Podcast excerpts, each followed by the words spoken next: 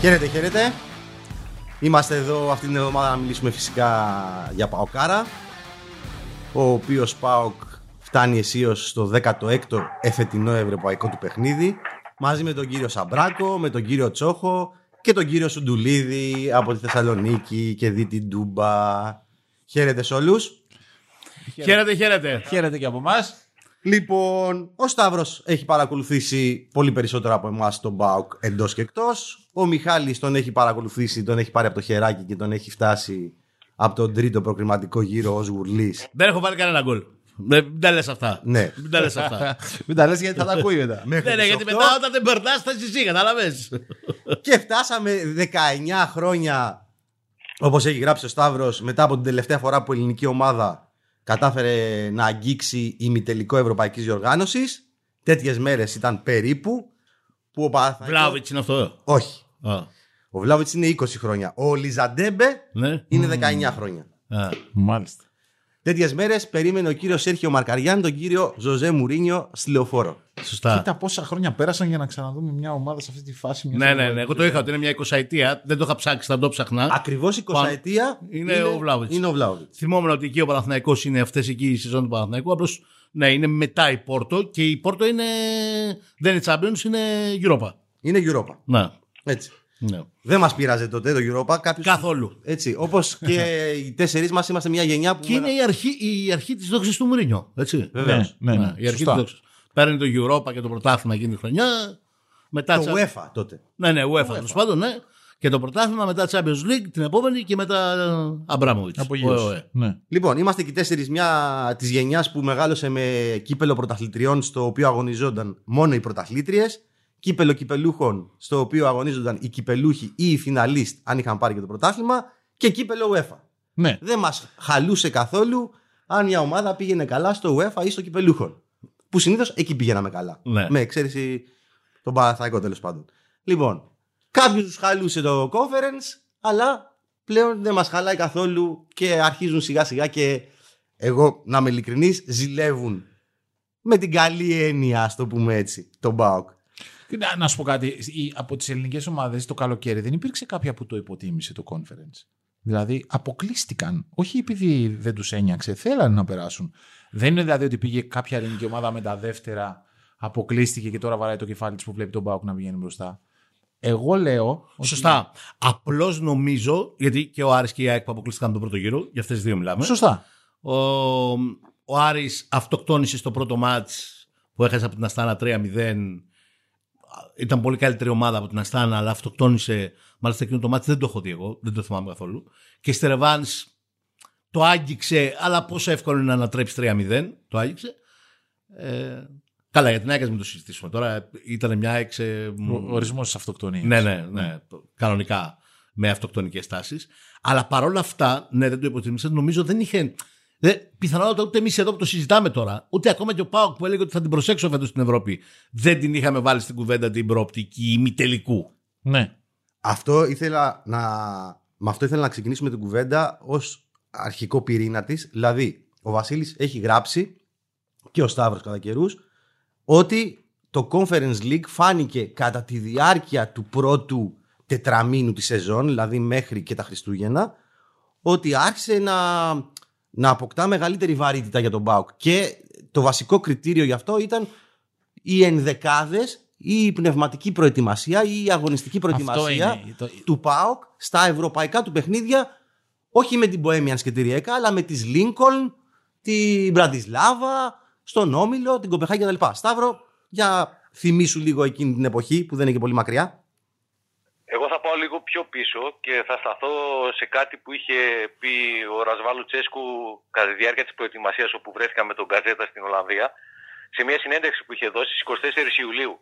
Εκεί στην ερώτηση σε ό,τι αφορά την Ευρώπη καθώς υπήρχε το κακό προηγούμενο της σεζόν 2018-19 όπου ο ΠΑΟΚ παράτησε την Ευρώπη ε, μπροστά στο μεγάλο στόχο της κατάκτησης του πρωταθλήματος ε, και η απάντηση που πήρα βλέποντας face to face τον ε, Ρουμάνο τεχνικό ήταν ότι η Ευρώπη φέτος αποτελεί προτεραιότητα για μας και θέλουμε να φτάσουμε όσο πιο μακριά μπορούμε στη διοργάνωση. Για τον ΠΑΟΚ ήταν κωβικό το παιχνίδι στην Ριέκα και μάλιστα χθες έγραψα στον Καζέτα ότι αν δεν υπήρχε ο Μάλε Καντουρί στη Ρεβάνς ε, ο Πάουκ μπορεί να έτρωγε ακόμα ξύλο εκεί στις δαλματικές ακτές. Ε, ήταν κοβική η πρόκρισή του λοιπόν και η είσοδος τους στους ομίλους ε, του Europa Conference League το οποίο ο Πάουκ δεν το έβαλε ε, δεύτερο ή τρίτο στόχο μέσα στην χρονιά. Τον είχε πάρα πολύ ψηλά από το ξεκίνημά του. Ο Πάουκ ξεκίνησε με ήττα στο Δουβλίνο από τους επαγγελματίες της Μποέμιας αλλά κατάφερε ε, σιγά σιγά να βρεθεί στους ομίλους και ήταν κοβικό το γεγονός ότι ε, με τη νίκη του στην Κοπεχάγη στο Πάρκεν ε, το 1-2 ε, κρατούσε την τύχη σε ό,τι αφορά την πρόκρισή του στους 16 της διοργάνωσης. Δεν τα κατάφερε να πάει απευθείας, υπήρξε ο ενδιάμεσος σταθμός και η πρόκριση, η δραματική πρόκριση κόντρα στη Μίντιλαντ στα πέναλτι και κάπως έτσι ε, η Ευρώπη ε, απο, αποτελεί για τον ΠΑΟΚ ε, ένα σημαντικότατο στόχο δεν θα το χαρακτήριζα σωσίδιο ε, καθώς η διαφορά στο πρωτάθλημα είναι στους συν 11 από τον Ολυμπιακό αλλά για τον ΠΑΟΚ αποτελεί έναν βασικότατο στόχο δεν πιστεύω και το γνωρίζω αρκετά καλά ότι στο μυαλό οποιοδήποτε μέσα στην ομάδα είναι το παιχνίδι με τον Άρη που ακολουθεί ναι, την Κυριακή έτσι. στο Κλάδης Βικελίδης. Εγώ λέω Σταύρο ότι αν ο Πάοκ περάσει με τον καλό τη Μαρσέη, η σεζόν, ό,τι και αν συμβεί σε κύπελο και πρωτάθλημα, θα είναι επιτυχημένη. Ναι, απολύτως επιτυχημένη. Ναι, ό,τι και αν συμβεί. Δηλαδή, δηλαδή έχασε παίξει ευρωπαϊκό ημιτελικό. Ναι. Ναι, ακριβώς. Δεν νομίζω ότι θα το άλλαζε με κάτι ο Πάουκ. Εγώ θα, συγγνώμη, Σάββα, θα πω και κάτι άλλο. Αν ο Πάουκ περάσει τη Μαρσέη ε, και δεν πάρει ο Ολυμπιακός στο κύπελο, είτε έχοντας αποκλειστεί στον ημιτελικό από τον Μπάουκ, είτε έχοντας ιτηθεί στον τελικό, πιθανότατα από τον Παναθηναϊκό, δεν μπορεί να ιτηθεί από τη Λαμία. Ε, η σεζόν, από αυτή τη σεζόν, θα θυμόμαστε Πάουκ. Δεν θα ναι, θυμόμαστε σωστά. Ολυμπιακό πρωταθλητή. Ναι. Παρότι ναι. θα είναι τελικά ένα από τα πιο εύκολα. Θα είναι πιο εύκολο το πρωτάθλημα του φετινού του Ολυμπιακού από τα δύο προηγούμενα, νομίζω. Έτσι όπως εξελίσ, εξελίσσεται η ιστορία. Ναι. ναι, και κάτι ακόμη μια σημαντική παράμετρο σε αυτό που συζητάμε γύρω από την πορεία του ΠΑΟΚ στην Ευρώπη είναι το γεγονός ότι ο ΠΑΟΚ έχει μαζέψει 13.000 βαθμούς, κάτι το οποίο δεν είχε κάνει την τελευταία πενταετία καμιά άλλη ελληνική ομάδα. Ε, το κοιτούσα χθες. Ο Ολυμπιακός την καλή του περσινή και προπέρσινη σεζόν είχε φτάσει στους 10.000 βαθμούς, φέτος έχει σταματήσει στους 8. Ε, δεν συζητάμε φυσικά για την ΑΕΚ που είχε μία σεζόν μέχρι στο Europa League σε αυτή την πενταετία και τίποτε άλλο να επιδείξει, ούτε φυσικά για Ατρόμη, το Άρη κτλ. Οι 13.000 βαθμοί που έχει δώσει ο ΠΑΟ και έχει προσφέρει στο ελληνικό ποδόσφαιρο είναι πάρα πολύ σημαντικοί σε αυτή την προσπάθεια που γίνεται, που κάνουμε ως ποδόσφαιρο γενικότερα, να κρατηθούμε σε αυτή την ε, πολυπόθητη 15η θέση που θα μας ξαναφέρει με δύο ομάδες από την μεθεπόμενη χρονιά στο Champions League. Είναι καλή η πορεία του ΠΑΟΚ ε, στην Ευρώπη και επαναλαμβάνω, εγώ κρατάω αυτό που έχει γράψει και ο Βασίλης αρκετές φορές και εγώ, ότι ο Λουτσέσκου φέτος έβαλε αρκετά ψηλά ε, στις προτεραιότητές του ε, την ευρωπαϊκή πορεία ε, και, και τη διάκριση μέσα από το Europa Conference. Αυτό είναι που τον έχει φέρει τον Πάουκ μέχρι εδώ. Εγώ λέω ότι αν δεις τα παιχνίδια του, δεν θα εντυπωσιαστεί σε κανένα από την απόδοσή του. Ε, εγώ, ας πούμε, θυμάμαι ότι αν θυμάμαι ένα μάτ πριν από αυτό με τη Μαρσέη, ήταν στην Κοπενχάγη. Δηλαδή εκεί απέναντι στην Κοπενχάγη μου άρεσε ο Πάουκ. Στα υπόλοιπα παιχνίδια λέω ότι αυτό που του έχει κάνει τη διαφορά και τον έχει φέρει μέχρι εδώ ήταν η νοοτροπία του. Ήταν ότι το έπαιρνε στα σοβαρά, ότι δεν πήγαινε εκεί Α, τώρα την Κυριακή παίζουμε στην Τρίπολη που, που θα αντέχω, δεν θα αντέχω. Δε, τα είχε διώξει από το κεφάλι του όλα αυτά. Το ζούσε δηλαδή. Έπαιζε το μάτς για το μάτς. Ήταν καλός, ήταν κακός, ήταν μέσα στο μάτς. Ήταν συγκεντρωμένος στο παιχνίδι. Δηλαδή καταλάβαινες ότι δεν χρειαζόταν ο προπονητής να πει κάτι άλλο. Έχουν συνεννοηθεί. Το κίνητρο υπάρχει. Είναι εκεί. Θέλουμε να πάμε καλά στην, στην Ευρώπη. Και κάπως έτσι, στα δικά μου μάτια, εξηγείται και αυτό που είδαμε στο Βελοντρόμ απέναντι στη Μαρσέικ, όπου στο ημίχρονο χάνει 2-0 στο Velodrome που είναι γεμάτο, δεν είναι και 3.000 κόσμο. Χάνει 2-0 και έχει πληρώσει ακριβά ένα δικό του λάθος στο, στο δεύτερο γκολ που είναι και γκολάρα. Άρα μπορεί να τα έχει και με τον εαυτό του που χάνει 2-0. Ή ενδεχομένως να έχει και νεύρα γνωρίζοντας ότι το πρώτο γκολ είναι offside. Ναι, σωστό, βάλτο και αυτό στην κουβέντα. Και στο δεύτερο ημίχρονο μπαίνει μια ομάδα η οποία δεν φοβάται μη την πάρει καταιγίδα και γυρίσει στην Ελλάδα με 4 γκολ. Παίζει, απλώνεται. Η στάση του, του Πάουκ είναι από την αρχή του δεύτερου. Και στο πρώτο μικρό προσπάθησε να το κάνει, αλλά ειδικά στο δεύτερο μικρό είναι η στάση του χωρίς την μπάλα. Γιατί θα πει κανείς, σιγάρε φίλε, τι έκανε ο Πάουκ στο δεύτερο μικρό. Δεν έκανε πολλές φάσεις. Μα δεν είναι αυτό. Είναι η στάση του μέσα στο γήπεδο. Το ότι δεν άφησε τη Μαρσέγ να παίξει ποδόσφαιρο γιατί ήταν διαρκώς επιθετικός όταν δεν είχε την μπάλα. Ε, αυτό έρχεται επειδή η ομάδα πιστεύει στην. ε, Και η στην τακτική του ικανότητά προσέγγιση της. έπαιξε ένα δεύτερο ημίχρονο χωρίς εξάρι. Με εξάρι, ας πούμε, τον Ντόγκλα Αουγκούστο και παίρνοντας θέση του α, τσιγκάρα τον Ελκαντουρί. Εγώ πάντως λέω, καλά κάνουμε και τα σημειώνουμε όλα αυτά. Όντως έτσι είναι. Θυμάμαι πάρα πολλές φορές, ακόμα και στι εκπομπές στα pre-game στην Κοσμοτέ TV, να με ρωτάει ο Στέφανος Αβραμίου και ο Κωνσταβάρας, με τους οποίους τα 4-5 τελευταία χρόνια, τις Πέμπτες, έχουμε μιλήσει πάρα πολλές φορές από την Τούμπα και πάντα λέγαμε για τις επιλογές του προπονητή τα προηγούμενα χρόνια να ξεκουράσει παίχτες γιατί η Κυριακή έχει όπως λες Αστέρα Τρίπολης κτλ. Και από την αρχή φέτος λέγαμε ότι αυτό δεν συμβαίνει φέτος, το καταλαβαίνεις από το πρώτο μάτι του ΠΑΟΚ. Λέω όμως ότι και πάλι σας θυμίζω αρχές Δεκέμβρη η ψυχολογία στον ΠΑΟΚ που έχει προκληθεί, έχει περάσει και τον Όμιλο, η ψυχολογία στον ΠΑΟΚ είναι δεν υπάρχει αυτή η ομάδα, ε, μας κοροέδευσαν το καλοκαίρι, μας υποσχέθηκαν πρωταθλήματα, τίτλους, να φύγουν όλοι. Ε, ντροπή. Θυμίζω ανακοινώσεις οπαδών με τέτοια σχόλια. Ε, ακόμα και Υπήρχε εσύ. εισβολή στο γήπεδο, στο, στο τέρμι με τον Άρη. Μπράβο, μπράβο, μπράβο. Εισβολή στο γήπεδο στον τέρμι με τον Άρη. Ε, όλο το κλίμα ήταν αυτή εδώ είναι ε, μια πεταμένη ομάδα. Αστερίσκος, θυμίζω, ο πρώτος γύρος έκλεισε για τον Μπάουκ με 6 νίκες, μία εντυπωσιακή αλυσμόνητη ισοπαλία 4-4 με τον Βόλο και 5 ήττες. Ναι. Ο Πάουκ, όσες ήττες έκανε στην πρεμιέρα του πρωταθλήματος το Σεπτέμβρη στην Τούμπα από τον Μπάζ Γιάννηνα, Έχει κάνεις έκανε όλο- από τότε Το 2022 και μετά. μέχρι και πριν από λίγες μέρες που έχασε τον Παναθηναϊκό. Ναι. Δηλαδή, μία. Ναι, ναι, ναι. Εντάξει. ναι. Για να θυμηθούμε λίγο το κλίμα που λες. Σωστά. Ο Λουτσέσκου, ο Λουτσέσκου έκανε κάτι το οποίο το ασπάστηκαν όλοι οι ποδοσφαιριστές ε, αλλά και γενικότερα όλοι οι άνθρωποι που περιστρέφονται γύρω από την ομάδα. Άλλαξε το κουμπί, άφησε στην άκρη τις βαρύγδουπες δηλώσεις γιατί το δικαιολόγησε, το αιτιολόγησε ότι είχε έρθει με μία άλλη οπτική των πραγμάτων κουβαλώντας ε, στις πλάτες του την κατάκτηση του, του πρωταθλήματος και του double ένα ασιατικό Champions League πιστεύοντας ότι μπορώ να ξανακάνω τον ΠΑΟΚ ε, όχι απλά διεκδικητή του πρωταθλήματος αλλά να το κατακτήσει αντιλήφθηκε ότι τα πράγματα δεν ήταν έτσι όπως τα άφησε το καλοκαίρι του 2019 όταν αναχώρησε για την Σαουδική Αραβία ε, και εκεί πάνω άλλαξε, ε, πάτησε το κουμπί και είπε ότι πάμε παιχνίδι με παιχνίδι. Αυτό είναι που ο ΠΑΟΚ έκανε από τις αρχές Ιανουαρίου κοιτώντας κάθε παιχνίδι ξεχωριστά και μη βλέποντας τι έπεται στο πρόγραμμα και έτσι, κάπως έτσι, ε, οδηγήθηκε ε, να είναι πλέον ένα 90 λεπτό, 120 λεπτά, ίσως και πέναλτι, ε, μακριά από τα ημιτελικά ε, μιας ευρωπαϊκής ε, διοργάνωσης. Ε, μου το είπε και το επιβεβαίωσε και ο Αντρέ Βιερίνια, αυτό που είπε πριν από λίγο ο Βασίλης, ότι στη συνέντευξη που μας έδωσε την αποκλειστική στον Καζέτα πριν από 10 μέρες, ότι είχαμε την ψυχολογία, ακόμη μου είπε και στην ε, Γάνδη, στο Βέλγιο, όταν το μάτς ήταν 1-1, εγώ ήξερα μέσα μου, ένιωθα ότι κάτι θα γίνει και θα περάσουμε. Είχε λοιπόν η ομάδα ολόκληρη, όχι μόνο ο αρχηγός της, ο Αντρέ Βιερίνια, είχε την ψυχολογία ότι ε, με τον ΑΒ τρόπο, χωρίς να εντυπωσιάζει με το παιχνίδι του, ε, θα, θα βρει τον τρόπο και θα περάσει.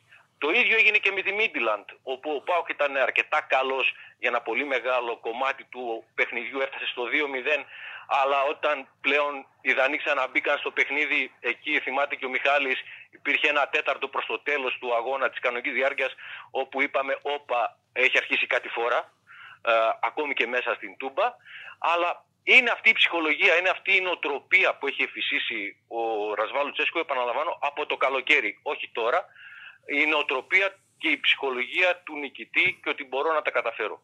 Μμ. Εγώ θα βάλω και μια άλλη διαφορά για μένα από τον Ιανουάριο και έπειτα.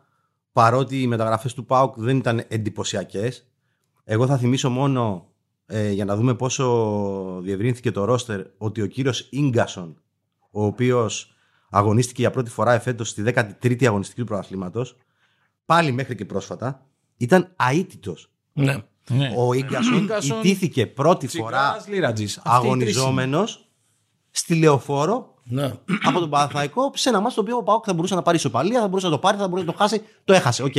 Γιάννη είχε ηττηθεί και στην Δανία από τη Ναι, ναι, ναι. Στο πρωτάθλημα λέω. Στο πρωτάθλημα Α, λέω. στο πρωτάθλημα, ναι. Γενικά θεωρώ και θα ρωτήσω εσάς τι έχει αλλάξει ε, ε, στον Πάοκ, όχι μόνο σε επίπεδο νοοτροπίας που ας πούμε ότι είναι ο Λουτσέσκου από ένα χρονικό σημείο και έπειτα ε, πέρασε στο μυαλό των παικτών στη λογική, στην νοοτροπία τους, στη σεζόν τους, έτσι, στην, ε, στον, στον επαγγελματικό τους ορίζοντα το θέμα Conference League και Ευρώπη.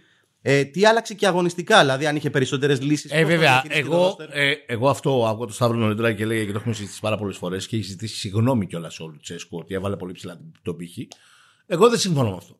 Λέω ότι αν ο Πάοκ στην αρχή της σεζόν δ- είχε όλους τους παίκτες, άλλους δεν τους είχε λόγω των τραυματισμών, γκασον. Άλλους δεν τους είχε γιατί δεν είχαν γίνει ακόμα οι μεταγραφές ή οι επιστροφές τους. Ζαμπά, Τσόλακ. Άλλους δεν τους είχε γιατί δεν τους έβλεπε ο Λουτσέσκου. Για μένα αυτό είναι το πιο μεγάλο του λάθος. Λίρατζης Τσιγκάρας. Να αναφέρω παραδείγματα. Ε, Αυτός πια δεν είναι ένας μικρός αριθμός ποδοσφαιριστών. Ε, ο Σάστρε είναι μια μεταγραφή που δεν, μπορεί να μην έχει βγάλει μάτια, αλλά το γεγονός ότι ο Λίρατζης μπορεί να παίζει ένα στα δύο μάτς την εβδομάδα και όχι κάθε μάτς, ε, τον έχει βοηθήσει αρκετά στο να εξελιχθεί. Ε, όλο αυτό λοιπόν ε, που άλλαξε από τις αρχές Δεκέμβρη και μετά είναι για μένα αυτό που αν είχε συμβεί από την αρχή σε ορισμένες περιπτώσεις δεν μπορούσε να συμβεί. Προφανέστατα με τον Ίγκασον ήταν τραυματίας ο άνθρωπος. Ή ε, με κάποιες μεταγραφές που έγιναν το Γενάρη. Αν όμως ο Πάοκ από την αρχή της σεζόν ήξερε ότι θέλει να πάει σε τρεις διοργανώσεις στα κόκκινα, γιατί, οκ, έβαζε προτεραιότητα την Ευρώπη, αλλά προφανώς δεν θα παρατούσε το πρωτάθλημα. Ε, ε, Ο Λουσέσκου έλεγε ότι πάμε να το κατακτήσουμε. Με τρεις διοργανώσεις στα κόκκινα, με 15 ποδοσφαιριστές δεν γίνεται. Ναι, αυτός Δεν νομίζω γίνεται. ότι γίνεται εκεί την πάτησε. Ναι, Ναι. Ε, έσκασε. Αυτό συνέβη στην πραγματικότητα. Ε, έσκασε. Αν αυτό το έκανε από την αρχή της σεζόν με 22-23 ποδοσφαιριστές που το κάνει από το Δεκέμβρη και μετά, ε, εγώ δεν ξέρω ποια θα ήταν η ιστορία του φετινού πρωτάθληματος. Μπορεί και να ήταν διαφορετική. Δεν λέω ότι σώνει και καλά θα ήταν διαφορετική. Λέω όμως ότι μπορεί και να ήταν διαφορετική. Και το λέω αυτό γιατί δεν βλέπουμε κανέναν φοβερό Ολυμπιακό, ασχέτως αν το παίρνει διαπεριπάτου. Περισσότερο το παίρνει διαπεριπάτου με ευθύνη των υπολείπων παρά με δική του wow τρομερή απόδοση. Και ο Ολυμπιακός ζει εδώ και από το Δεκέμβρη χωρίς πίεση. Γιατί από το Δεκέμβρη το έχει πάρει. Έχει διψήφιους αριθμούς διαφοράς από τον δεύτερο και παίζει τα ματς χωρίς πίεση.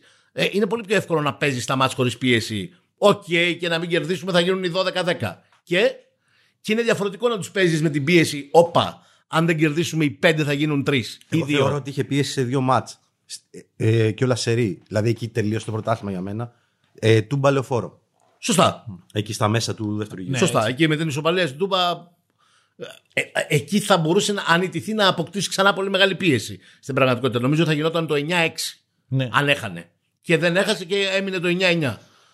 Ε, αυτό. Ε, δεν ξέρω κατά πόσο θα ήταν Άρα, διαφορετική Σταύρο, ιστορία. συμφωνείς, γιατί εδώ τώρα ο Μιχάλης βάζει την παράμετρο ότι άλλαξε και ο Λουτσέσκου σε κάποια πράγματα. Ε, Ασφαλώς άλλαξε ο Λουτσέσκου. Όχι, άλλαξε στο ότι δεν μπορώ να πάρω το πρωτάθλημα. Α, Όχι, και όχι. άλλαξε στο ε, πρέπει να εμπιστευτώ ή Ε, Μόνο με το Λίρατζι και Εμπιστεύομαι το Τζιγκάρα. Με αυτούς τους δύο. περισσότερους. Με αυτούς τους δύο άλλαξε. Ήταν έξω από το Για- rotation για τον εντελώς και Λουτσέσκου μπήκαν. Ήταν ε, αρ- ένα πολύ σημαντικό πρόβλημα η διαχείριση του ρόστερ ε, καθώς από το ξεκίνημα της χρονιάς υπήρχαν συνεχόμενοι τραυματισμοί με κυριότερη ε, την απουσία του Μάρελ Καντουρί για τον οποίο επιστρέφω σε αυτό που έγραψα χθες στο Γκαζέτα ε, ο Μάρελ Καντουρί έχει το εξής προνόμιο να εμφανίζεται εντυπωσιακά στο ξεκίνημα κάθε χρονιά σε ολόκληρη την όποια πορεία του ΠΑΟΚ στα προκριματικά είτε του Champions League είτε του Europa League είτε του Conference League.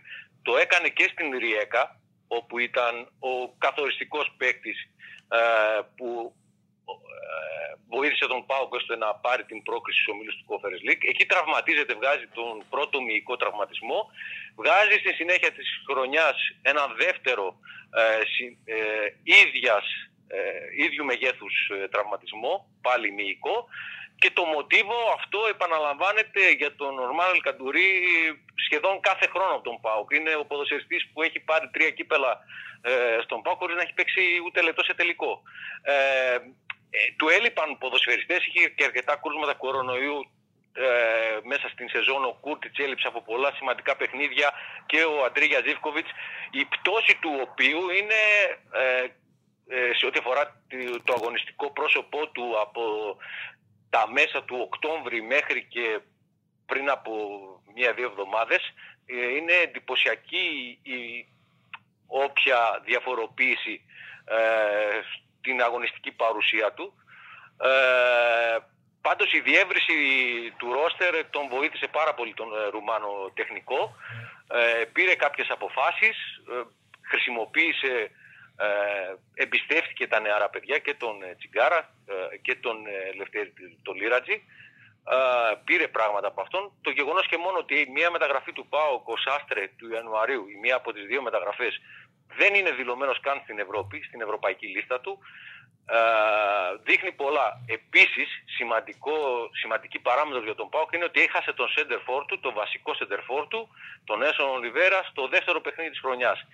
Ο Νέσον Ολιβέρα, ο οποίος ενδεχομένως να τον δούμε την Κυριακή ε, κόντρα στον Άρη, είναι στα κοντά για να μπει ξανά στα παιχνίδια, αλλά η απουσία του με βάση αυτά που είχα δει ε, προσωπικά με τα μάτια μου κατά τη διάρκεια της προετοιμασίας στην Ολλανδία και στα φιλικά παιχνίδια, ε, αλλά και στο πρώτο παιχνίδι ε, κοντά στην Ποέμες όπου πέτυχε το μοναδικό γκολ του ΠΑΟΚ. Ε, η απουσία του Πορτογάλου επιθετικού ήταν, θα έλεγα, καθοριστική στο ξεκίνημα τουλάχιστον ε, της φετινής χρονιάς για τον ΠΑΟΚ και ήταν ένα σημαντικό πρόβλημα που έπρεπε να ξεπεράσει ο Λουτσέσκου μέχρι να βρει ο Άκομ τα πατήματά του, μέχρι να επιστρέψει ο Τσόλακ και να δώσει και αυτός κάποιες λύσεις. Ε, όπως έγινε κόντρα στην ΑΕΚ. Και μην ξεχνάμε σε όλα αυτά, μην ξεχνάμε σε όλα αυτά ότι ο ΠΑΟΚ ε, φέτος πούλησε, έχασε, πείτε το όπως θέλετε, το 60% των γκολ του, έτσι. Με Τζόλι και ε, Σβιντέρσκι. Ναι, ναι, ασφαλώς φεύγει και ο Σβιντέρσκι, πωλείται τον ε, Ιανουάριο α, γιατί έχει επιστρέψει ο Τσόλακ, είναι ο Άκμομ, ο Ολιβέηρα, επαναλαμβάνω, είναι ένα ποδοσφαιριστής πάνω στον οποίο είχε κτίσει ο Λουτσέσκου ε, και ήταν μία από τις ακριβές έτσι, μεταγραφές του καλοκαιριού για τον ΠΑΟΚ, δεν έκανε πολλές, αλλά ο Ολιβέρα ήταν μια μεταγραφή άνω του ενός εκατομμυρίου. Ε, είναι το συμβόλαιο που έχει υπογράψει με τον ΠΑΟΚ και τον έχει χάσει από το δεύτερο παιχνίδι του mm. την Ρεβάνς με, την, με τους Bohemians στην Τούμπα. Βασίλη, ε, ποδοσφαι... όλα... Ναι, ναι, το, την καταλάβαμε την αλλαγή. Ναι, εγώ θέλω να ρωτήσω λίγο, λίγο πιο ποδοσφαιρικά πρωτού πάμε στο τελευταίο κομμάτι του podcast που είναι αποκλειστικά αφιερωμένο στο, στο μάτι της Πέμπτης. Ποδοσφαιρικά, πρώτο ερώτημα. Είδες διαφορά από τον ΠΑΟΚ του πρώτου γύρου Ελλάδα-Ευρώπη. Συγκριτικά με τον ΠΑΟΚ του δεύτερου γύρου Ελλάδα-Ευρώπη; Και δεύτερο, ο ΠΑΟΚ παίζει διαφορετικά στα μάτς του Conference League που είναι knockout συγκριτικά με τα ε, βαριά μάτς της Ελλάδας. Και το λέω αυτό γιατί στα δικά μου μάτια παίζει το ίδιο. Ναι. Μπορεί να κάνω λάθος. Καταρχάς τι άλλαξε; Ε, όταν έβαλε στην εντεκάδα τον ε, Τσιγκάρα και το Λίρατζι. Στην αρχή όμως ο Τσιγκάρας ήταν αυτός που έκανε τη διαφορά ο Πάοκ απέκτησε μεγαλύτερη ισορροπία. Δηλαδή ήταν μια ομάδα που όταν έχανε την μπάλα δεν λαχταρούσε ότι θα περάσει όποιος έχει την μπάλα από τον κεντρικό άξονα ανενόχλητος και θα φτάσει μέχρι την περιοχή του. Δεν, δεν, έχει, άλλος, δεν έχει άλλον χαφ με αυτά τα χαρακτηριστικά που να είναι πολύ πιεστικός στην μπάλα, που να είναι σκληρός, να, είναι, ε, να έχει μεγάλη ταχύτητα. Είναι πολύ πιο γρήγορο συγκριτικά με τον Κούρτιτ, τον Σβάμπ, όποιον άλλον έπαιζε εκεί δηλαδή. Ε, όταν κατέληξε να βάζει τον Ντάγκλα Αουγκούστο πίσω από τον επιθετικό και να έχει στην εντεκάδα τον Τσιγκάρα και τον Λίρατζι, ο Πάουκ συγκριτικά με πριν ήταν μια ομάδα που αμυνόταν σε πολύ υψηλότερη ένταση συγκριτικά με πριν. Και εγώ λέω ότι αυτό είναι που τον έχει φέρει μέχρι εδώ στη, στο conference. Δεν, δεν ήταν κάποιο μάτς που είπες ήταν πολύ επιθετικός, έκανε ε, μεγάλο αριθμό επιθέσεων, έχασε πολλές ευκαιρίες. Συνήθως τα πέρναγε τα παιχνίδια επειδή αμυνόταν καλά, αντι, όπου τον πίεζαν και του, του έκλεβαν την μπάλα, του δημιουργούσαν πρόβλημα και αυτή ήταν μια δυναμία που δεν τη θεράπευσε μέχρι το παιχνίδι με τη Μαρσέικ και γι' αυτό λέω ότι βλέπεις βελτίωση στον τρόπο που διαχειρίζεται τις καταστάσεις. Δηλαδή και η Midland και η Κοπενχάγη, όταν τον πίεζαν τον Πάουκ την ώρα που εκείνος έχτιζε τις επιθέσεις τους, στο πρώτο στάδιο των επιθέσεων, όταν δηλαδή πίεζαν στον Πασχαλάκη ή στου κεντρικούς αμυντικούς, ο Πάουκ λαχταρούσε και αντιμετώπισε προβλήματα. Και πήγε να μείνει και έξω, να αποκλειστεί, επειδή δεν το είχε διορθώσει αυτό. Στο, στη Γαλλία απέναντι στη Μαρσέη συμπεριφέρθηκε καλύτερα. Φαινόταν μια ομάδα αυτό το πρόβλημα το αντιμετώπιζε και στα μεγάλα μάτια του ελληνικού πρωταθλήματος. Ε, ο Παναθηναϊκός του το έκανε, ε, τον ε, ταλαιπώρησε πολύ τον Πάουκ. Ε, στην εξέλιξη του χρόνου φαίνεται ότι πρόλαβε να δουλέψει σε αυτό ο Λουτσέσκο, ο οποίος πάντα παραπονιόταν και προφανώς είχε δίκιο ότι με τόσο μεγάλο πρόγραμμα δεν έβρισκε χρόνο για να εξελίξει το αγωνιστικό του μοντέλο, δεν έβρισκε καθαρές προπονήσεις δηλαδή για να μπορέσει να κάνει δουλειά πάνω σε όλα αυτά και να βάλει αυτά τα στοιχεία. Ε, εγώ λέω ότι. Μετά από κάθε διακοπή, ο Πάοξ, συγγνώμη Βασίλη, μετά από κάθε διακοπή του πρωταθλήματος και λόγω των απουσιών πολλών διεθνών, όπως ακριβώς είπες και εσύ, ε, εμφανιζόταν μια ομάδα η οποία έχανε ε, βαθμούς δεξιά και αριστερά με τελευταίο την ήττα από τον Παναθηναϊκό στα playoff και πρώτο τελευταίο ε, την ισοπαλία με τον ελληνικό στην Τούμπα. Ε, δηλαδή και άλλες περιπτώσεις τέτοιες και το 4-4 με τον Βόλο έγινε αμέσως μετά από επιστροφή των διεθνών. Γενικότερα δεν μπορούσε ο Λουτσέσκου, δεν έβρισκε το χρόνο όπως φαίνεται ε, να δουλέψει και να αναπτύξει αυτά τα πράγματα. Ε, και κυρίως διαφοροποίησε πάρα πολύ αυτό που επεσήμανε πολύ σωστά ο Βασίλης, το αμυντικό κομμάτι. Ο Λευτέρης Λίρατζης ε, κάνει εντυπωσιακά πράγματα σε ό,τι αφορά το αμυντικό κομμάτι ε, ως δεξί μπακ συγκρίνοντάς τον πάντα με τον Λούκας Τέιλορ που ξεκίνησε τη χρονιά στη συγκεκριμένη θέση και τον οποίο τον έχουμε ξεχάσει αλλά τον θυμήθηκε ο Λουτσέσκου όταν τον έβαλες στο παιχνίδι φωτιά με τη Γάνδη ε, στη Ρεβάν στο δεύτερο ημίχρονο. Ναι. Ε, παίρνει, αρχίζει να παίρνει πράγματα από το ρόστερ του Ρουμάνος. ε, Εγώ πάντως λέω ότι πολλά αν θες να καταλάβεις αυτό που ρωτάει ο Γιάννης, την αλλαγή μέσα στη χρονιά, βλέπεις το Πάοκ Κοπενχάγη, που είναι πριν την αλλαγή, όπου ο Πάοκ έχει πνιγεί και έχει πνιγεί γιατί δεν έχει ενέργεια, γιατί δεν έχει ένταση στο παιχνίδι του, γιατί δεν έχει στην 11 του ε, ποδοσφαιριστές που να μπορούν να αντέξουν και να ανταπεξέλθουν στο pressing, στον άξονα όπου τους κλέβουν την μπάλα οι γρήγοροι και φρέσκοι δανείοι πάρα πολύ εύκολα και τους πνίγουν. Και βλέπεις η ίδια ακριβώς προσέγγιση από ίδιους σχεδόν τύπου ομάδα, Γάνδη, δυόμιση-τρεις μήνες μετά, πόσο είναι, στην Τούμπα, στο ίδιο ακριβώς μοτίβο παιχνιδιού η φιλοξενούμενη ομάδα και βλέπεις πια την διαφορά στον ΠΑΟΚ ανάμεσα σε αυτά τα δύο παιχνίδια. Και με τη Γάνδη αντιμετωπίζει δυσκολίες, αλλά πια μπορεί να διαχειριστεί καταστάσεις. Με την Κοπενχάγη αντιμετωπίζει δυσκολίες και δεν μπορεί να τις διαχειριστεί τις καταστάσεις και του προκύπτει ακριβώς επειδή δεν μπορεί να τις διαχειριστεί και α, πολύ μεγάλος εκνευρισμός. Αφ, οι, οι δύο, τα δύο αυτά μάτς που είναι με ομάδες που παίζουν ίδιου τύπου ποδόσφαιρο και έχουν ίδια προσέγγιση και πάνω κάτω ίδια δυναμικότητα στην έδρα του ΠΑΟΚ είναι ε, αν δεις τις διαφοροποιήσεις στα πρόσωπα και στην προσέγγιση είναι η αλλαγή του ΠΑΟΚ του 2021 ας το πούμε έτσι με τον ΠΑΟΚ του, του 2022. Ναι. Εγώ λέω ότι ε, έχει κάνει και ο χρόνος καλό και έχει εξελίξει το παιχνίδι του Πάουκ. Δηλαδή, ο Κούρτιτς του πρώτου καιρού με το Κούρτιτς των τελευταίων μηνών έχει μεγάλη διαφορά. Δηλαδή, και πριν ήταν ο παίχτης με τις περισσότερες υποδοχές μέσα σε ένα παιχνίδι, περνούσε πολύ μπαλά από τα πόδια του, αλλά δεν έβλεπες πολύ μεγάλη συνεισφορά στην ανάπτυξη των επιθέσεων. Τον περίμενες δηλαδή να μπεις στην περιοχή για να γίνει απειλητικός για να τον νιώσεις μέσα στο μάτς. Τώρα πια που έχει μάθει το παιχνίδι των συμπεκτών, που οι συμπαίκτες έχουν μάθει το δικό του παιχνίδι, που έχει μπει ο Τσιγκάρας που τον έχει απελευθερώσει πολύ και δεν έχει να σκέφτεται, Όχι, το σβάμπ έχω δίπλα, πρέπει να τρέξω να καλύψω το χώρο γιατί μάλλον ούτε αυτός θα έχει τρέξει. Τώρα ξέρει ότι έχει πίσω το πιστό σκυλί που είναι μπροστά από τη στόπερ και περιμένει να δαγκώσει. Αυτό είναι εξέλιξη στο παιχνίδι που έρχεται μέσα από τα παιχνίδια, μέσα από ότι έτσι οριμάζουν οι ομάδες. Επίσης, ο Άκμομ απελευθερώθηκε πάρα πολύ στη μετά Σβιντέρσκι εποχή. Και εγώ λέω ότι ο σημερινός Ακπομ συγκριτικά με τον Ακπομ της πρώτης του φοράς στον ΠΑΟΚ είναι ένας καλύτερος παίκτης. Που είναι πολύ πιο μέσα στο παιχνίδι, μακριά από την περιοχή. Και συγκριτικά εγώ με το λέω πόσο μέσα ήταν σε πριν. σεζόν είναι ο πιο βελτιωμένος παίκτης του ΠΑΟΚ. Δεν μπορώ να το πω και τον Τσιγκάρα και τον uh, Λίρατζη, δεν τους έχουμε στο πρώτο μισό της σεζόν, δεν ξέρουμε πώς είναι. Η βελτίωση που δείχνει μέσα στη σεζόν, πρώτο μάτς με τελευταίο μάτς τη σεζόν μέχρι τώρα ο Ακπομ, είναι εντυπωσιακή. Ναι. Ε, είναι ο τρόπος που τον διαχειρίστηκε ο Λουτσέσκου, είναι η απελευθέρωση από το άγχος, όπως λες, όταν έφυγε ο Σβιντέρσκι.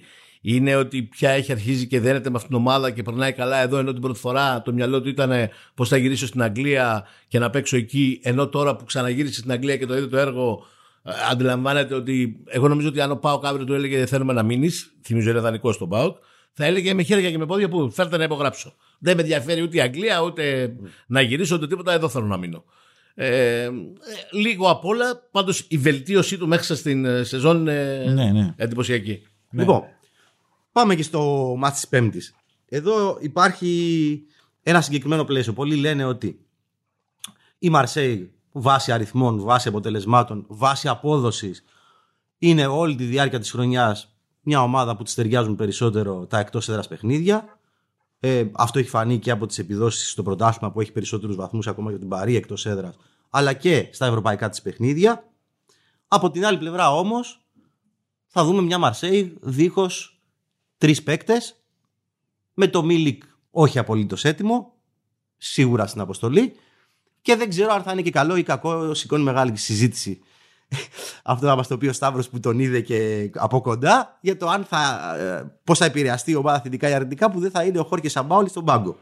Οκ. Η Για- Μαρσέγ είναι, η Μαρσέγ είναι μια ομάδα που είναι χτισμένη γύρω από τον προπονητή της. Το έβλεπες, το ένιωθες ε, και οι ποδοσφαιριστές ε, ε, παίρνουν πάρα πολύ, εισπράττουν πάρα πολύ από την ένταση που μεταδίδει ο Αργεντινός ε, προπονητής καθ' όλη τη διάρκεια του αγώνα του 90 λεπτού δεν κάθισε δευτερόλεπτο στον πάγκο. Ε, Το είδε όλο όρθιος. Ε, Θα μου πεις και ο Λουτσέσκου περίπου το ίδιο πράγμα ε, έκανε και κάνει στα περισσότερα παιχνίδια, αλλά αυτή η ένταση που μεταδίδει ο Σαμπαόλη από τον πάγκο ε, προς τους ποδοσφαιριστές του, το, το νιώθεις ε, εκατοντάδες μέτρα πιο ψηλά που ήταν τα δημοσιογραφικά θεωρία ε, του Βελοντρόμ. Ε, ένα εντυπωσιακό γήπεδο στην τρίτη ανακατασκευή του από τα καλύτερα που έχω πάει στην Ευρώπη. Ε, αλλά το ένιωθες. Ε, αντιλαμβανόσουν ότι η, η, η παρεμβατικότητα του Σαμπαόλη είναι τεράστια στο παιχνίδι της ε, Μαρσέη. Ο Χόρχε Ντίας θα τον εκπροσωπήσει, διάβαζα πριν από λίγο στη συνέντευξη τύπου, μαζί με τον ε, Στίβεν Ματαντά θα είναι οι δύο που θα μιλήσουν για λογαριασμό της Μαρσέη. Άρα ο Σαμπαόλη, αν το δούμε, θα τον δούμε στην Τούμπα σε κάποιο booth, ε, Ναι. κάποια σουίτα.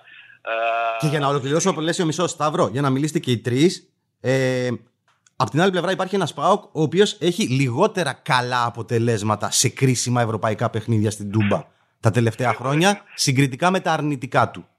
Ναι, ναι, εγώ δεν θυμάμαι, εντάξει, αν εξαιρέσεις την, την πρόκριση επί της Μίντιλαντ, ε, δεν θυμάμαι στην Τούμπα κάποια ευρωπαϊκή βραδιά να εξελίχθηκε καλά για τον ΠΑΟΚ και φυσικά ε, να βάλω το παιχνίδι με την Πενφίκα και την Πεσίκτα σε εκείνο το Ε, βέβαια. πενθήμερο που ο ΠΑΟΚ ε, πήρε σε δύο μονά παιχνίδια την, την πρόκριση μέχρι ε, Τα play-offs. του Mm. Champions League. Αλλά και με την Κράζοντα, ας πούμε, όταν χρειάστηκε ε, στο αμέσως επόμενο παιχνίδι να πάρει το αποτέλεσμα στην Τούμπα δεν τα κατάφερε και υπάρχουν πάρα πολλά παιχνίδια, συμφωνώ Γιάννη, στο παρελθόν και με την Σάλκη και με την Ουτινέζε και με την Τσέσκα.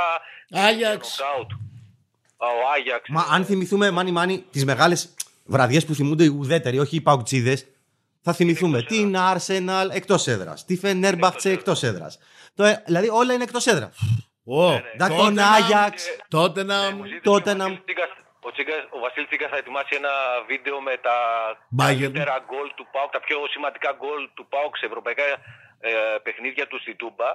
Ε, και έπρεπε να πάω πολύ πιο πίσω για να βρούμε κάποια... Ναι, δηλαδή ακόμα και φέτος το, το μάτς το εμβληματικό του ΠΑΟΚ, αν σταματήσει η πορεία του ε, την Πέμπτη, είναι στη Γάνδη, εκτός έδρας. Στη Γάνδη, ναι.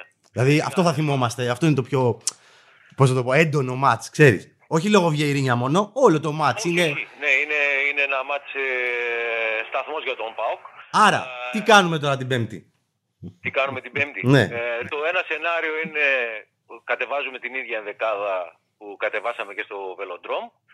Ε, προσέχουμε πάρα πολύ το γεγονός ότι η Μαρσέη ε, παίζει πάρα πολύ ψηλά και το διαπίστωσαν και οι παίχτες του ΠΑΟΚ στα όρια, ε, στην τρίχα του offside. Γι' αυτό έγιναν και οι δύο περιπτώσεις και από τη μία πλευρά. Ε, το γκολ της ε, Ολυμπίκ που είναι offside το πρώτο από τον Ζέρσον, αλλά και η ευκαιρία του ΠΑΟΚ με τον Άκπομ ε, ήταν στο όριο του offside. Ήταν offside ο Άγγλος, ο Αγγλόρινη Αδιανόητο που δεν υπάρχει VAR, έτσι.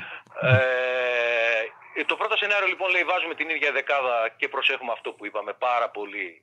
Ε, το ότι παίζει πάρα πολύ ψηλά πάνω στο τερέν τοποθετείται η Μαρσέη ακόμη περισσότερο στα εκτός έδρας παιχνίδια της. Ε, και το δεύτερο σενάριο που ε, μέχρι στιγμής είναι και επικρατέστερο σήμερα θα έκανε την τελική πρόβα ο Ρασβάν Λουτσέσκου της ενδεκάδας γιατί η αυριανή τελευταία προπόνηση όλοι γνωρίζουμε ότι είναι περισσότερο χαλάρωμα με έμφαση στα στημένα και τις στατικές φάσεις. Ε, σήμερα θα έκανε λοιπόν την τελευταία δοκιμή. Το δεύτερο και επικρατέστερο σενάριο είναι ότι ξεκινάμε με τον Ντάγκλας Αγκούστο στο 6, με τον Γιάσμιν Κούρτιτς στο 8 και με τον Ομάρ Ελ Καντουρί στο 10. Ε, έτσι ώστε να παίξει αριστερά ο Μπίσεσβαρ. Εντεκάδα δεύτερο ημιχρόνο δηλαδή. Ναι, η ενδεκάδα στο ξεκίνημα του δεύτερου ημιχρόνου, γιατί μετά έκανε κάποιες αλλαγές. Μπήκε και ο Μητρίτσα, μπήκε και ο Τσόλακ. Αλλά η ενδεκάδα στο ξεκίνημα του δευτέρου ημιχρόνου είναι μέχρι στιγμής, επαναλαμβάνω, το επικρατέστερο σενάριο για να, πάρει, να μπορέσει να πάρει πράγματα που πήρε από τον Ντάγκλα Αγκούστο στο δεύτερο ημίχρονο. Ο Βραζιλιάνος κάνει ένα πολύ καλό παιχνίδι στο δεύτερο ημίχρονο. Έχει και την κάθετη στον Ακπομ. Αυτός την κάνει. Ε, είναι πιο δημιουργικό ε, αμυντικό χαφ από τον Χάρη Τσιγκάρα, ο οποίος έχει άλλα προτερήματα στο παιχνίδι του, μεγαλύτερη ένταση, περισσότερα τρεξίματα. Ε, βάζουμε λοιπόν τον ε, Ντάγκλας Αγκούστο στο 6, λείπει ο Ζέρσον που είναι σημαντική απουσία ε, για την ε, Μαρσέη, έτσι φάνηκε και στο πρώτο παιχνίδι. Ε, περιορίζουμε όσο μπορούμε περισσότερο όπως έγινε και στο πρώτο μάτς τον ε, Ματέο Γκετουζή, ο οποίος είναι το μυαλό της Μαρσέη ε, στα περισσότερα παιχνίδια τη φετινή χρονιά, αναγεννημένος από τη στιγμή που τον πήρε δανεικό από την Arsenal. Ε, και ψάχνουμε να βρούμε... Και κάνουμε το σταυρό μας να μην φάμε γκολ που είναι κάτι σπάνιο στην Τούμπα. Ναι, και ψάχνουμε... να σου πω κάτι. Το οποίο ε, θεωρώ ότι ο Αντρία Ζήσκοβιτ στην Ευρώπη τα πάει καλύτερα από ό,τι στην Ελλάδα. είναι μια σημαντική επιλογή και κάποιος στημένο από τον Γιάσμιν Κούρτιτς ε, γι' αυτό τον κράτησε, γιατί υπήρχε και ένα ερωτηματικό να πλανάτε ε, στο πρώτο μάτσο με την Μαρσέη στο Βελοντρόμ, γιατί άφησε τον ε, Σλοβαίνο ολόκληρο το 90 το φαινόταν από το 70 και μετά ότι ε, δεν υπήρχε στο γήπεδο.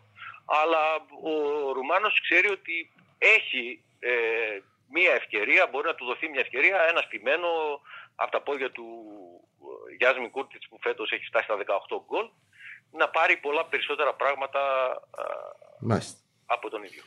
Μίλησε ο, ο Ρασβάν Σουντουλίδης, πάμε στον ε, Σαμπράκο Λουτσέσκου. Ε, εγώ λέω ότι μόνο ότι είναι κλισέ, ο δρόμος είναι η, η, συνέχεια αυτού που είδαμε στο δεύτερο ημίχρονο, όχι στο τακτικό κομμάτι γιατί ίδιο ήταν και στο πρώτο, σε σχέση με την συναισθηματική κατάσταση του Πάουκ. Ο Πάουκ στο πρώτο ημίχρονο δεν είχε μπει στο μάτς.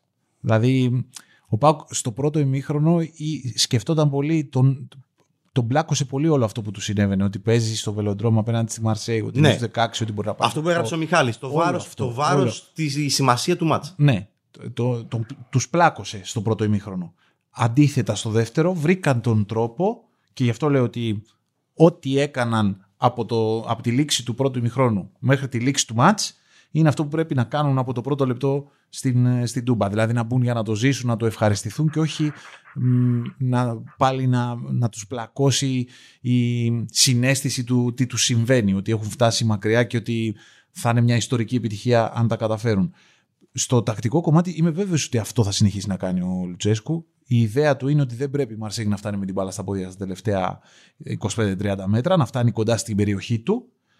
Πώς προσπάθησε να το αντιμετωπίσει αυτό, προσπάθησε να την πιέσει πάρα πολύ από την άμυνά της όταν ξεκινούσε να χτίζει τις επιθέσεις, να τη επιβραδύνει το ρυθμό στην ανάπτυξη των επιθέσεων και να την κάνει να νιώθει την απειλή ότι ο Πάουκ είναι έτοιμος να βγει στην ε, κόντρα επίθεση, να μεταβεί αμέσως στην επίθεση και έτσι να γίνει λίγο πιο συντηρητική στην ανάπτυξη των επιθέσεων. Δηλαδή, στο δεύτερο ημίχρονο η Μαρσέικ που ένιωσε ότι ο Πάουκ πιέζει, κλέβει, βάζει γκολ, γιατί έτσι το, το πέτυχε τον γκολ ο Πάουκ, με άμεσο pressing, έκλεψε την μπάλα, αντεπιτέθηκε αμέσως από εκεί και μετά την ε, Μαρσέη την έβγαλε από την ισορροπία της ο Πάουκ.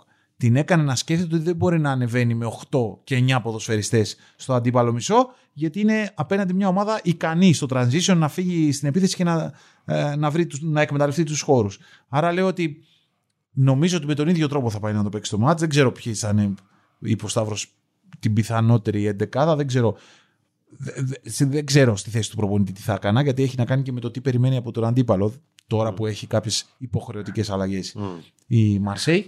Ε, αλλά λέω ότι αυτή είναι, η, α- αυτή είναι η συνταγή. Τη βρήκε τη συνταγή. Ε, τη βρήκε από την αρχή. Λέω ότι πολύ καλά έχει διαβάσει το πώς πρέπει εκείνος να βάλει την ομάδα το απέναντι σε αυτή τη Μαρσέη. Τώρα εδώ. Εξαρτάται εντάξει, για τους παίκτες. ναι, τη βραδιά. Ναι. Λέω ότι η ομάδα που έχει έναν από τους καλύτερους κεντρικούς αμυντικούς στη διοργάνωση, τον Ίγκασον, και τον καλύτερο τερματοφύλακα στη διοργάνωση μέχρι εδώ, τον Πασχαλάκη, είναι μια ομάδα που θ- νομίζω ότι πρέπει λίγο παραπάνω να εμπιστευτεί την ικανότητά της να αμυνθεί. Το λέω σε σχέση με το, τον εκνευρισμό που μπορεί να έχει αν δει τη Μαρσέγ να παίρνει την μπάλα στα πόδια της. Μπορεί να συμβεί. Δεν ξέρω οι οπαδοί του Πάουκ με τι νοοτροπία θα πάνε στο γήπεδο. Μπορεί να περιμένουν ότι ο Πάουκ θα βγει με τα καπνογόνα στα χέρια για να, Δεν νομίζω. να επιτεθεί. Δεν νομίζω. Δεν μπορεί να. Όχι, όχι, δεν- υπάρχει, υπάρχει, υπάρχει, ένα- Δεν υπάρχει και νομίζω. μια ανακοίνωση από τους ε, οργανωμένους οπαδούς του ΠΑΟΚ, από το σύνολό τους ε, που λέει ότι ε, τη- το βράδυ της Πέμπτης πάμε για 90 λεπτά ε, Να το φούρνη και ζήσουμε. τίποτα άλλο. Ε, είναι πάρα πολύ ε, to the point η συγκεκριμένη ανακοίνωση ε, στέλνοντας ένα μήνυμα ότι οκ είναι ποδόσφαιρο, πάμε να το χαρούμε, να χαρούμε τη βραδιά. Θα λείπουν και οι οπαδοί της Μαρσέη, ευτυχώς. Ευτυχώς. Δεν θα υπάρχει όλη αυτή η αναστάτωση ε, ε, που θα υπήρχε αν ε, ερχόντουσαν οι Γάλλοι ε, οπαδοί στην ε, Θεσσαλονίκη και στην Τούμπα ε, για έναν ΠΑΟΚ που ε, πριν μιλήσει ο Μιχάλης και πει τη δική του άποψη είναι σημαντικότατη η παράμετρος του Αλέξανδρου Πασχαλάκη ο οποίος ε, στο Βελοντρόμ κρατάει όρθιο τον ΠΑΟΚ ε, με τις αποκρούσεις κυρίως ε, στο δεύτερο ε, μισό του δευτέρου ημιχρόνου ε, που κάνει ε, και με το γεγονός ότι για να έχεις αποτέλεσμα στην Ευρώπη χρειάζεσαι τον τερματοφύλακά σου. Δεν θέλω να θυμηθώ μια βραδιά με την Πενφύκα ε, που ο Πάοκ προηγήθηκε 1-0 και κάνει δύο λάθη ο Πασχαλάκης και γίνεται το 1-0-1-4 στο φινάλε, ε, παιχνίδι πρόκρισης στους ομίλους του Champions League, αλλά λέω ότι ε, είναι σημαντικότατη η παράμετρος και είναι σ- πολύ ε, αισθητή η βελτίωση του Πασχαλάκη το τελευταίο διάστημα. ε, και έχει δώσει πράγματα στον ΠΑΟΚ. Ελπίζω να τα δούμε και το βράδυ της Πέμπτης. Μάικ. Έχω περιγράψει πφ, κάπου Οκτώβρη, πρέπει να είναι τέλειο Οκτώβρη, αρχές Νοέμβρη, κάπου εκεί. Europa League όμιλος, Γαλατά Σαράι, Μαρσέη. Μάτς περίπου αντίστοιχης λογικής και ας είναι και όμιλος. Γιατί, γιατί η Μαρσέη παίζει σε ένα γεμάτο γήπεδο. Πολύ εκρηκτική ατμόσφαιρα. Τέτοιο θα είναι και την Πέμπτη το βράδυ στην Τούμπα. Και είναι και μάτς ή της τέταρτης ή της πέμπτης αγωνιστικής. Δεν το θυμάμαι καλά. Γκουγκλάρε το εσύ που κάθεσαι και βασιλιάς. Ψιλοκρίσιμο. ε, όχι, τελικός. Δηλαδή, αν το χάσει, μάλλον δεν συνεχίζει στο Europa. Το χάνει και δεν συνεχίζει και στο Europa κιόλας. Ε, τερμάτισε τρίτη και πήγε στο conference. Αν θυμάμαι καλά, είναι. Το λέω από μνήμης τώρα. Ε, και τρώει τέσσερα. Πέντε; Πέμπτη αγωνιστική. Α, λέω κι εγώ. Το- το- τόσο καλά δεν το θυμάμαι. Τρώει τέσσερα. Πέμπτη αγωνιστική λοιπόν. Καλά το θυμάμαι. Ε, επί της ουσίας μπορεί μαθηματικά. Δεν θυμάμαι και μαθηματικά αποκλείστηκε από τη συνέχεια του Europa. Αν όχι μαθηματικά, επί της ουσίας αποκλειόταν. Ε, από τη συνέχεια του Europa αν έχανε. Αν κέρδιζε, ε, κατά πάσα πιθανότητα θα παίρναγε. Θα άφηνε έξω την, ε, τη γαλατά. Και τρώει τέσσερα. Ε, και τρώει τέσσερα επειδή ακριβώς χάνει το μυαλό της. Και χάνει τη συγκέντρωσή της. Και εκνευρίζεται. Και αρχίζει ο Γκεντουζή και ο Παγέτ να του φταίνε τα σημαίακια του κόρνερ, ο διαιτητής, ο παίχτης που του έκανε το μαρκάρισμα, ο αυτό εκείνο. Και χάνοντας το μυαλό τους, χάνουν τα πάντα. Δεν, δεν, δηλαδή, ο Σαμπάουλη χοροπηδάει στη Αυτό τέτοια, είναι. παίρνει είναι ομάδα καροτσάκι. που έχει την ιδιοσυγκρασία του προπονητή της. Ναι, ναι, ναι. Παίρνει καροτσάκι τον τέταρτο, γίνεται το ένα να δεις. Από το, 20, από το 20 λεπτό είναι στα κάγκελα. Ε, και το καταλαβαίνεις ότι αυτό εδώ, άμα σε αυτούς χαλάσει το μυαλό τους, ε, πάει. Χάνουν τη γη κατά τα πόδια. Άρα λέω ότι πολύ θα πρέπει να παίξει με αυτό ο Πάκ, με το, με το μυαλό τους όσο μπορεί να τους εκνευρίσει. Ένα δεύτερο πράγμα λέω ότι είναι πια. Και όσο μπορεί να προηγηθεί. Αυτό πήγα να σου πω. Ένα δεύτερο πράγμα λέω ότι είναι πια μια άλλη εποχή. Τι εννοώ μια άλλη εποχή. Λέω ότι δεν υπάρχει το εκτός έδρας γκολ. Όπως δεν το έχει το πλεονέκτημα αυτού του εκτός έδρας γκολ ο Πάοκ που το πέτυχε στη Μασαλία, έτσι δεν θα το έχει και η Μαρσία να το πετύχει εδώ.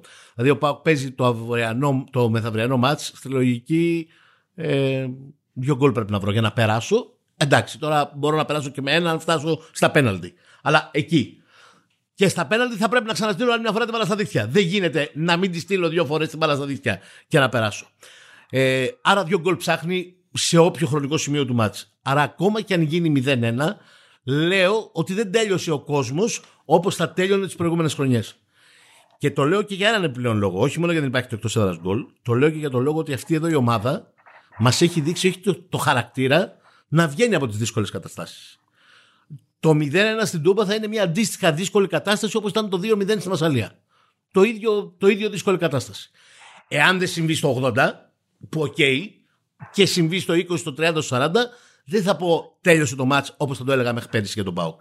Θα έλεγα, καλά, 0-1 τώρα δεν βάζει 3 για να περάσει. Ξεχάστε το, ε, μα, μα, μαζέψτε τα πράγματα σιγά σιγά να πάμε σπίτια μας. Ε, αρκεί αυτό, η κερκίδα να είναι προετοιμασμένη να ζήσει αυτή τη βραδιά ε, όχι με πίεση και με άγχος αλλά με το μεγαλείο του πράγματος. Αν η κερκίδα είναι σε αυτό το mood διότι η Τούμπα θα είναι γεμάτη, το καταλαβαίνουμε όλοι, και με την έλλειψη παρουσίας οπαδών του Μαρσέη που είναι τεράστιο ζήτημα για μένα, διότι αυτό θα αποπροσανατόλιζε τους πάντες. Τους πάντες. Ε, πιθανότατα ακόμα και την ίδια την ομάδα, γιατί και οι θύνοντε της ομάδας στο μυαλό τους θα είχαν να μην διαλυθεί το σύμπαν εδώ, μην μπλακωθούν, μην σκοτωθούν, μην τιμωρηθούμε, μην φάμε δύο χρόνια, μην αυτό. Θα φεύγανε τελείως από το πώς γίνεται να περάσουμε όλοι γύρω-γύρω. Όταν όλοι γύρω-γύρω φεύγουν από αυτό, μάλλον ως ένα βαθμό θα επηρεάσει και τους ε, ποδοσφαιριστές και την ομάδα ε, στο, μέχρι το Μεδούλη. Λέω λοιπόν ότι εδώ πάμε για μια ε, πιθανόν μεγάλη βραδιά που δεν ξέρω πώς θα εξελιχθεί. Δεν ξέρω ποια είναι η καλύτερη δεκάδα. Εγώ λέω ας πούμε ότι σε αυτό το μάτς έτσι όπως είδα το Μαρσέη στο πρώτο παιχνίδι, μπορεί να μην έβαζα τον Μπίσεσβαρ και να έβαζα τον Μητρίτσα Ασκό. Αλλά... Δεν παίζει αυτό το σενάριο. Δεν παίζει αυτό το σενάριο, Μιχάλη. Το ναι, ναι, το ξέρω. Αλλά ε, ο Μπίσεσβαρ μπορεί να αποδειχθεί ο πιο καθοριστικός την Πέμπτη το βράδυ. Και ξέρουμε πόσο ακουμπάει πάνω στον Μπίσεσβαρ ο Λουτσέσκου. Το λέω όμως γιατί μπορεί αυτή να είναι μια αλλαγή όπως έγινε και στο Βελοντρόμ που μπορεί να. Θέλω να πω πια ο Πάοκ έχει να παίρνει πράγματα και από αυτούς που έρχονται από τον πάγκο. Και είναι πολύ σημαντικό. Ακόμα και από έναν παίκτη που δεν είναι ο πιο καθοριστικός του, αλλά που πια έχει μπει στην ψυχολογία ότι εγώ μπαίνω και αλλάζω μάτς. Έχει μπει σε αυτή την ψυχολογία γιατί το έχει κάνει στο ΆΚΑ με την ΑΕΚ. Έχει μπει σε αυτή την ψυχολογία γιατί το έχει κάνει σε ευρωπαϊκό μάτς. Έχει μπει σε αυτή την ψυχολογία γιατί πια αισθάνεται σημαντικό μέλος του ρόστερ και όχι έχουμε και τον Μιτρίτσα κάποια στιγμή πρέπει να τον βάλουμε. Ε, άρα λέω ότι θα είναι δύσκολο μου φαίνεται ότι θα τελειώσει νωρίς αυτό το βράδυ. Θα πάει, θα πάει μακριά η βαλίτσα ε, αν μπορούσε να εκνευρίσει τη Μαρσέγιο Πάουκ, θα μπορούσε να ζήσει και έναν θρίαμβο ενδεχομένως. Όπως επίσης το 1-0 του Πάουκ, υπό αυτήν την ενέργεια για μένα είναι σημαντικό, είναι ικανό αυτούς να τους βάλει σε κατάσταση φοβερής πίεσης και εκνευρισμού. Διότι στο δικό τους μυαλό έχουν μια υπεροψία ότι τώρα σας παρακαλώ πάρα πολύ, είμαστε η Μαρσέγ, δεν γίνεται να αποκλειστούμε από τον Πάουκ. Σας παρακαλώ πάρα πολύ, δεν γίνεται. Κοιτάνε τα άλλα τέσσερα ονόματα, το καταλαβαίνεις. Δεν γίνεται να μην το πάρουμε αυτό. Αυτό το τρόπο δεν γίνεται να μην το πάρουμε. Κοιτάνε ότι μετά θα συναντήσουν την Φέγενορτ ή την ε, Σλάβια Πράγας. Δεν, δεν τις βλέπουν. Ε, έχουν φτάσει ήδη στα τύρανα. Και έχοντας φτάσει ήδη στα τύρανα, ε, αισθάνονται. Εντάξει, τώρα θα. Θέλω να σας πω, γαλλική ομάδα έχει να πάρει ευρωπαϊκό τρόπαιο. Μπορεί και 20 χρόνια. Δεν το θυμάμαι ακριβώς να το πω. Τόσο να πάρει ευρωπαϊκό τρόπο η γαλλική ομάδα τόσο. Και επίσης θέλω να σας πω ότι η γαλλική τηλεόραση, και αυτό έχει τη σημασία του, γιατί χαμό στην Γαλλία από αυτό, στη Λιόν, όχι στη Γαλλία, ε, η ελεύθερη τηλεόραση, πήρε την επιλογή από τα μάτς της Πέμπτης που είναι Lyon West Ham, Revanche Europa League, όχι Conference, και Revanche 1-1 στην Αγγλία και, και PAOK Marseille να δείξει το PAOK Marseille ζωντανά και όχι το Lyon ε, West Ham. Και γίνεται ένας χαμός στην Αγγλία, μα είναι δυνατόν. Η άλλη είναι μεγαλύτερη διοργάνωση, η ομάδα από την Premier League, αυτό, πιο εκείνο, πιο το άλλο. Και- Η, η ελεύθερη τηλεόραση Είχε επενδύει σε δείξει δύο το πρώτο πράγματα. μάτι, Ότι γιατί είναι... Το πρώτο μάτι σε- πάλι έδειξε το Marseille Πάο και όχι το West Ham ε, Lyon. Σωστά. Εκεί Πο- ξεκίνησε. Ποντάρει σε δύο πράγματα. Στο Μιχάλης- ένα, λίγο μεγαλύτερο κοινό και στο δεύτερο, και στη γαλλική τηλεόραση έχουν επενδύσει πάνω σε αυτό, διότι βλέπουν Περισσότερες πιθανότητες ότι η Μαρσέκ θα το πάρει Μπράβο. και άρα εγώ θα πάρω αυτή την πορεία μαζί και μια γαλλική ομάδα μετά από 20 χρόνια, δεν θυμάμαι πόσα είναι, θα κατακτήσει ευρωπαϊκό τρόπο. Μία ένσταση έχω σε αυτό που είπες. Ναι. Ότι ενδεχομένως όλη αυτή την ας το πούμε έπαρση ε, νομίζω ότι θα τους την ε, μικρύνει ε, το γεγονός των απουσιών. Ναι, ναι, ναι, μπορεί. Δηλαδή, νομίζω ότι οι απουσίες τους ε, κάπως θα τους συσπυρώσουν και ενδεχομένως και αυτό που λέμε ότι είναι μια ομάδα εντελώς διαφορετικού χαρακτήρα από τον Μπάουκ, ο οποίος έχει δείξει ότι μπορεί να αντεπεξέρχεται στις δυσκολίες, ενώ η Μαρσέη μπορείς να τις χαλάσεις εύκολα το μυαλό και την ψυχολογία, αν τις προηγηθείς, αν την εκνευρίσεις, αν την αποσυντονίσεις, ε, να είναι ειδικά για αυτό το match πιο focused στο παιχνίδι, σαν ομάδα Μμ. Σε αυτό το παιχνίδι. Επειδή είναι knockout, επειδή έχουν φτάσει εδώ που έχουν φτάσει, επειδή βλέπουν μπροστά, όπως είπες, για μένα δεν βλέπουν τον ημιτελικό, βλέπουν Λέστερ ή Ρώμα. Ναι, ναι. Ενδεχομένως, έτσι στον τελικό. Ίσως να είναι λίγο πιο σοβαρή τέλος πάντων σε αυτό το παιχνίδι Μαρσέη. Γιάννη, υπάρχει όμως και μια παράμετρος που στη Γαλλία το έλεγαν και οι άνθρωποι της Μαρσέιγ ότι μετά την Τούμπα ακολουθεί ε, Παρί. το ντέρμπι μίσους ε, βορρά-νότου με την Paris Saint-Germain Μμμ. και ακούγοντας και το Σαμπαόλη μετά τη νίκη της Μαρσέιγ επί της Μομπελιέ έκανε λόγο για rotation.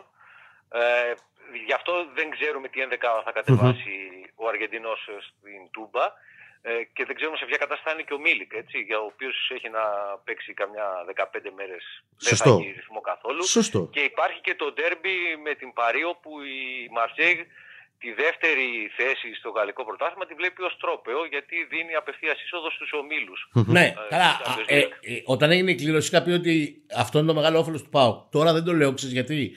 Γιατί έχει αποκτήσει ένα προβάδισμα για την δεύτερη θέση. Όταν έγινε η κλήρωση, θυμίζω, ήταν στον πόντο, ένα πόντο είχε διαφορά από τον τέταρτο η Μαρσέη.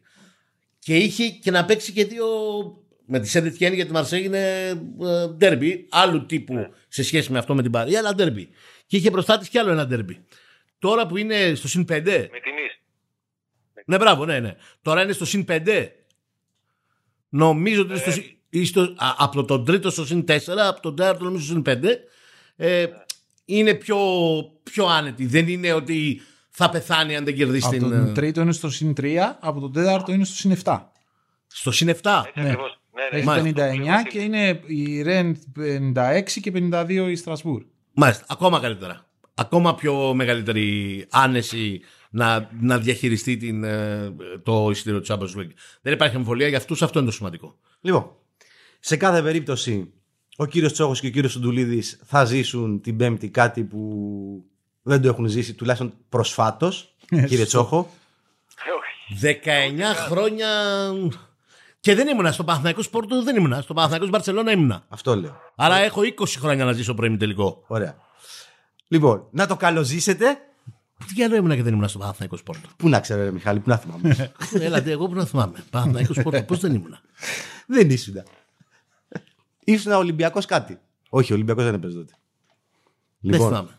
Κάπου εδώ ολοκληρώνουμε με αυτές τις μη αναμνήσεις του Μιχάλη Τσόχου, το κενό μνήμης. Ναι. Ευχαριστούμε τον Σταύρο Σουντουλίδη από τη Θεσσαλονίκη, τον Βασίλη Σαμπράκο και τον Μιχάλη Τσόχο και βράδυ Πέμπτης. Επειδή συνήθως του έλεγα Σταύρο, άναψε τη φοφού, έρχομαι. Ναι. Σταύρο, άναψε τα air condition. Αλλάξαν οι καιροί. Αλλάξαν οι καιροί. Για να επιβεβαιώσω το πάω με κοντομάλικα. Έτσι. Ο Δε- Πάοκ με κοντομάνικα, ναι, για πρώτη φορά Απρίλιο. Δεν έχει ξαναπέξει ποτέ στην ιστορία του Απρίλιο μήνα. Και στην Τούμπα φυσικά που θα έχει 30.000 και λίγους λίγο. Γιατί αυτό που γίνεται πραγματικά με τα εισιτήρια... Ε, ναι, ε, όλοι, περνάει όλοι θέλουν να το κάτι. ζήσουν. Φιλολογικό. Άντε να δούμε. Να είστε καλά. Γεια σας, γεια σας. Γεια σας, γεια σας, γεια σας.